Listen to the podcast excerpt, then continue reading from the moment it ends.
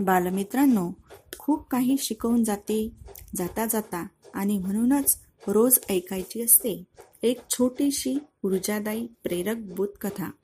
अशीच एक ऊर्जादायी प्रेरक कथा रेडिओ खंडाळा वाहिनीवर तुमच्यासाठी घेऊन आल्या आहेत उपक्रमशील अध्यापिका कुमारी शुभांगी जयसिंगराव सरनाईक जिल्हा परिषद केंद्र शाळा करोडी पंचायत समिती अकोट.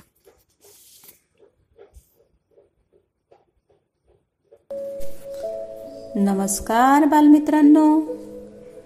प्रेरक कथांच्या खजिन्यातून एक सुंदरशी प्रेरक कथा घेऊन मी शुभांगी सरनाईक आपलं सहर्ष स्वागत करते आहे.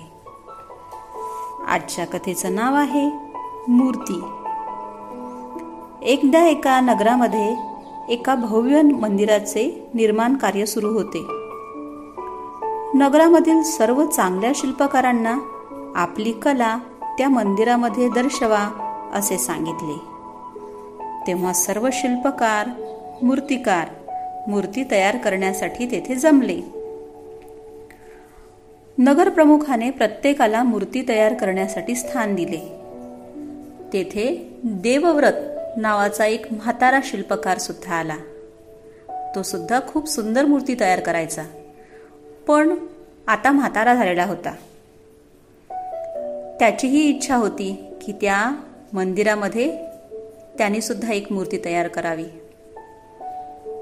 पण कोणी त्याला मूर्ती तयार करायला देत नव्हते. नगरप्रमुखाला विनंती करून त्याने परवानगी मिळवली. सर सर्वांना आपल्या आपल्या जागा मिळाल्या आणि ते तिथे जाऊन मूर्ती साकारायला तयार झाले. देवव्रत यांना सुद्धा जागा मिळाली पण ती जागा जरा अंधारेच होती. ते थोडे नाराज झाले पण दुसऱ्या दिवशीपासून त्यांनी त्यांचे काम सुरू केले. एक दिवा लावला आणि मूर्ती करण्याचे काम सुरू केले. हळूहळू मूर्ती आकाराला येऊ लागली. देवव्रत म्हातारे असल्याने त्यांचे हात थरथरत होते पण काम मात्र चोख सुरू होते.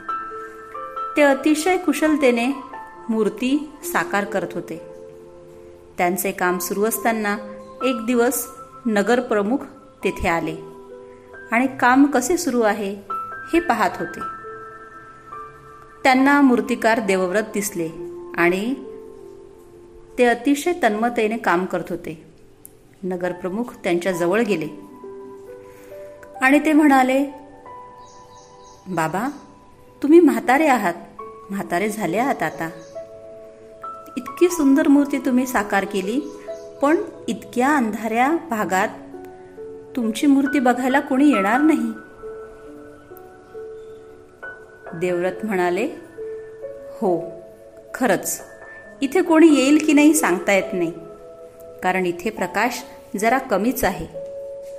त्यामुळे माझ्या मूर्तीकडे कोणाचे लक्ष जाते की नाही हे मला माहिती नाही. पण कोणी जरी बघत नसलं तरी परमेश्वर अखंड बघत आहे. कोणाचेही लक्ष नसले तरीही त्याचे अखंड लक्ष आहे. त्यामुळे मूर्ती सुंदरच व्हायला हवी. सर्व चांगल्या मूर्त्यांची नोंद त्याच्याकडे असते. सगळ्या चांगल्या कामांचा हिशोबही त्याच्याकडे असतो. आणि आपणही एका मूर्तीसारखे आहोत. आपल्या मूर्तीकडे सुद्धा परमेश्वराचे लक्ष असते.